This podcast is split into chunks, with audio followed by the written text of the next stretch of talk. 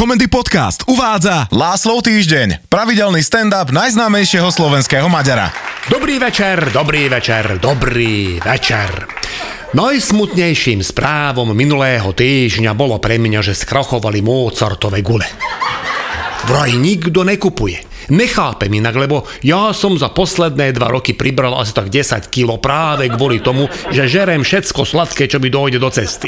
A odkedy Ágošton zistil, že čoky je mňam, tak je furt dačo sladké v ceste. A keď ešte pribudla Mária, ktorá má na raňajky vanilkové rožky, na obed kinder čokoládu a na večeru študentskú pečať, čo furt hovorím, že ten dobrý nápad, lebo som jej už trikrát z krku vyrážal zaseknutý orech, želé alebo hrozienko, tak ja žerem sladké, že furt. Tak ako nechápem, ako mohli Mozartové gule skrachovať. Keď ľudia v lockdowne okrem Netflixu a sexu nemajú velice čo robiť, prepadávajú depresiou, lebo tak ako Netflix aj sex vás po istom čase prestane baviť. V oboch prípadoch sú žánrové možnosti obmedzené a človek začne hľadať dačo nové.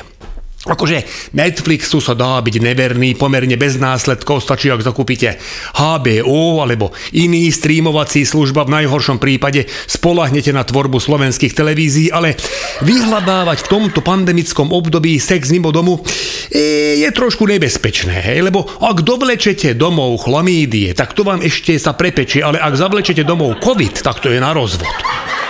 Ako iste, však dá sa chrániť Neviem teda, či tie tety na výpadovkách ukazujú covid pas, ale aj tak, no tak ako sex v rúšku. Áno, to už hraničí s úchylnými praktikami. A dodržiavať pri sexe dvojmetrový odstup, to je nemožné. Teda ak chlap není, ale že brutálne obdarený. Takže možnosti, ako zahnať depresiu z covidu je málo a opäť teda opakujem, že fakt nechápem, ako je možné, že taký oblúbený pochúťka čokoládový, ako je Mozartové gule, skrachuje. Je tu taký možnosť, že je to len reklamný ťah. Ľudia teraz spanikária, v tom sme dobrí, z vystrašenia podľa mňa umrelo viac ľudí ako na COVID a v tej panike ľudia pokupujú všetky zásoby, to zarobí firme Salzburg čokolády, čo ju tako vyrábajú do miliardy, chvíľu počkajú, však COVID raz musí skončiť, jedine, že by nem, a potom Mozartové gule vstanú z mŕtvych a budú aj gule, aj tanieriky, aj vajca v novom dizajne a všetci to budeme pahltne kupovať na kila, však to je úžasný marketing. Ako, asi som nepoužil zrovna vhodný metafora, že Mozartové gule vstanú z mŕtvych, lebo ak by sme to vzali doslovne, tak je to akurát tak dobrý námet na hororový komédiu, ako mne osobne až tak nemchutia, no lebo je tam marcipán a ja mám z marcipánu traumu od detstva. Môj naďapa mi totiž stále hovoril, že marcipán je taký pán, čo chodí v marci a kradne deti. A mama, keď mi potom urobila tortu k narodeninám, ktoré mám v marci, tak kričala, že Lacikám, poď do izby, máš tam tortu a je tam aj marcipán. No ste mali vidieť. Zavrel som v drevárni a vyšiel som až večer, keď som uveril tomu, že tortu vyhodili a pána Marci ho tiež. Problém je ale v tom, že Mozartové gule je výborný darček. Napríklad bratranec Ern, on ich miluje a vždy na meniny, narodeniny alebo Mikuláša ja som mal vystarané, nemusel som dumať, čo mu kúpiť a teraz, akože čo? Na Mikuláša som mu ešte jedný zohnal v Kauflande. A som aj tak dumal, že či mu ich dám, alebo ich odložím ako vzácnosť, aby naozaj, že skrachovali a už nem preberú, tak o takých 50 rokov to bude aký rarita. Budú nejedlé, ale ako zberateľský kúsok to možno bude mať 10-násobný hodnota. Nakoniec som mu ich ale dal do čižmy, lebo trojkombináciou môj syn, moja vnúčka a môj pes by Mozartovým guliam dala šancu na prežitie asi tak dva dni. A jedine vnúčku by napadlo si ich predtým aj rozbaliť, takže by som pre zmenu zachraňoval drhnúceho sa Ágoštona alebo drhnúceho sa psa. Ildiko dostala nápad, že či nespravíme akciou na zachovanie tejto delikatesy a spustila na sociálnych sieťach, že hashtag zachráňme Mozartové gule. Ale zatiaľ okrem jej bratranca nepodporil nikto. Ja by som aj podporil, ale mej som na sociálnych sieťach. Neleze na nervy už to, že ma sleduje Ildiko. Nepotrebujem ešte ďalších a rovnako tak ma neláka kúkať, ktorá celebrita, kde trávi dovolenku, čo mala na obed a čo vykakal jej pes. Keď tak uvažujem, tak ja by som vlastne takéto veci ani nemohol zverejňovať, lebo na dovolenke sme neboli ani nepamätám. To, čo mi navarí Ildiko, by na fotke vyzeralo presne tak, ako to aj chutí. A hovno môjho psa, ak by som fotil na výšku, tak nevojde a tým pádom je to na Instagram nepoužiteľné. Okrem smutného osudu Mozartových gulí musím ešte vyriešiť ďalší problém s Ildikou, že kam umiestniť vianočný stromček tak, aby ho nestrhlo ani jedno z detí a aby ho neohrízol, po prípade neoštiaval náš pes. Jediné riešenie mi napadlo, že zavesiť na plafón. Ildiko začala zalamovať rukami, ale keď som jej ukázal na internete, že stromček, čo vysí z plafóna, je úplne bežná vec a že už pred vyše 100 rokmi sa takýto metóda používal, tak som ju na chvíľu umlčal. Ale umlčať Ildiko na dlhšie ako pár sekúnd nedá a hneď začala, že to sú nejaké slovanské barbarské zvyky a že strom musí byť špicom hore a že Maďari by v živote strom dole hlavou nezavesili. Dovolil som si obhájiť Slovanov a namietať, že Avary tiež neboli zrovna intelektuálny výkvet Európy, aby podľa nich riadila, že ktorým smerom má mať stromček špic. A tým sme spustili klasiku predvianočný hádka, výsledkom ktorého bolo, že budeme mať asi stromčeky dva. Jeden špicom hore, jeden špicom dole. A keďže sa s Ildiko lúbime, tak sme si slúbili, že budeme navzájom pomáhať a vymyslíme spôsoby, ako obidva varianty urobiť dokonalo. Môj návrh, že by sme do jej variantu pridali ochranné pletivo napustené elektrinom, aby sme odradili škodcov, neprešiel. Napriek tomu, že som navrhoval maximálne 40 V. Rovnako tak ale neprešiel jej návrh, aby stromček vysiaci z plafóna nebol nad jedálenským stolom, lebo vraj bude mať furt stres ona, že na ňu padne počas štedrej večere, alebo minimálne nejaký ozdoba, a ak nie ozdoba, tak ihličie, že bude padať. Ja som argumentoval, že ak padne ihličie do jej kapusnice, tak to aspoň konečne chytí dajaký šmak.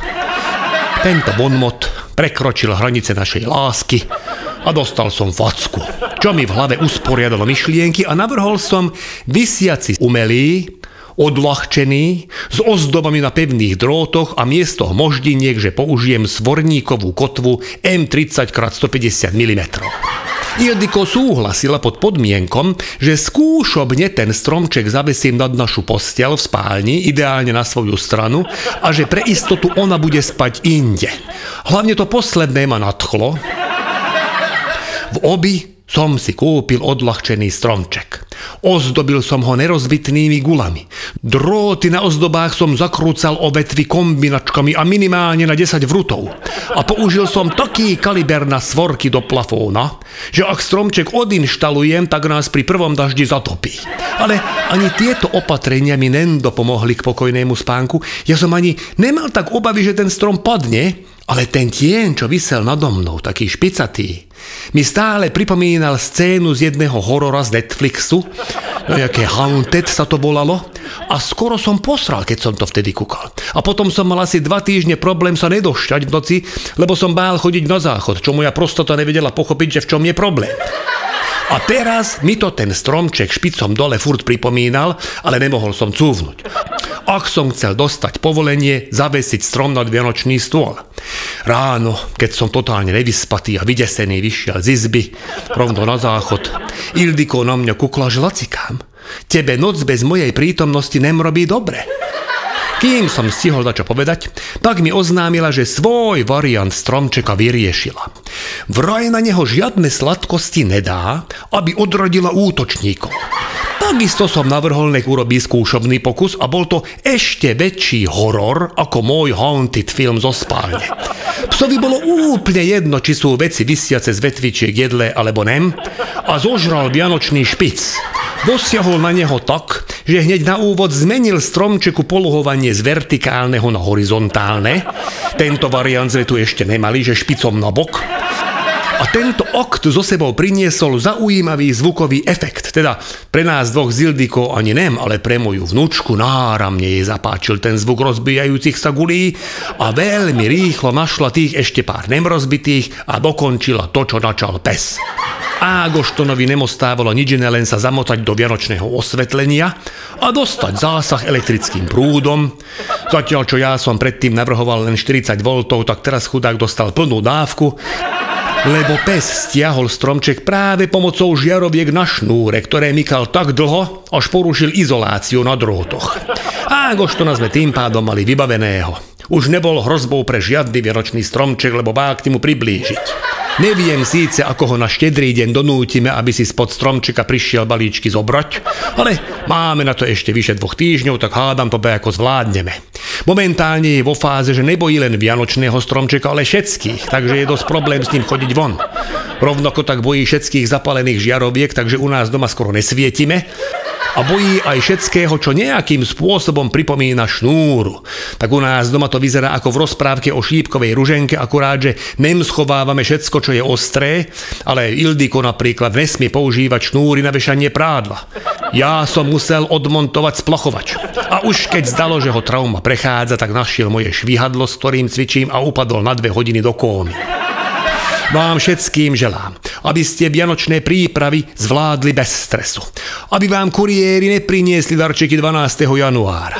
A nech si už stromček postavíte hore špicom alebo opačne, hlavne nech máte doma krásny advent. A však do Vianoc ešte budeme počuť, lebo ja na vás teším opäť o týždeň. Vysont, látášla.